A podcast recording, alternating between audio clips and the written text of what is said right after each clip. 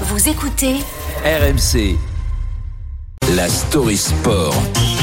avec Alex le- l'Olympique de Marseille, euh, qui cherche mais qui ne trouve toujours pas euh, d'entraîneur pour euh, succéder à Igor Tudor.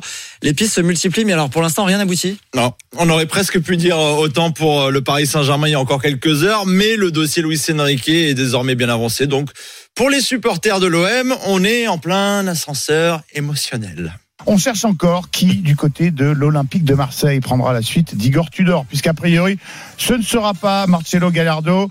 Bon, déjà une piste en moins, le dossier est parti en éclat ce week-end et visiblement, ça ne sera pas Paolo Fonseca non plus. L'autre cible fortement courtisée ces dernières heures, selon les informations d'RMC Sport, l'entraîneur du LOSC avait quasiment trouvé un accord avec l'OM, sauf qu'hier soir, Olivier Létang, le président du club lillois, a tenu à éteindre aussitôt cette piste.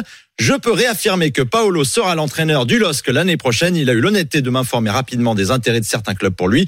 J'aurais aimé que ces clubs en fassent de même. Paolo est bien au LOSC et avec nous. Et euh, on espère qu'on pourra atteindre les objectifs que nous nous sommes Alors qu'est-ce que ça veut dire qu'il n'y a plus aucune chance qu'il aille à l'OM Alors toujours selon RMC Sport, Marseille n'a pour le moment pas mis fin à cette piste et va essayer de convaincre le Portugais puis Lille, comme l'explique notre reporter Nicolas Pelletier. Il est lié au LOSC jusqu'en juin 2024 et donc ça passera obligatoirement euh, par euh, des négociations financières ouais. exactement avec le LOSC si Paulo Fonseca veut venir à l'Olympique de Marseille. Et Fonseca a de quoi être euh, tenté puisqu'en rejoignant l'OM, il euh, entraînerait potentiellement une équipe en Ligue des Champions ou en Europa League, ce qui ne sera pas le cas de Lille. Voici ce que disait le technicien portugais après sa cinquième place avec Lille en championnat. J'ai un peu de frustration, mais je suis content. Nous avons fait une bonne, bonne euh, saison. Nous devons faire une équipe plus forte si nous voulons avoir euh, ambition. Et puis en termes de budget, l'OM était parmi les trois plus gros de Ligue 1 la saison dernière avec Paris et Lyon, alors que Lille pointait à la sixième place.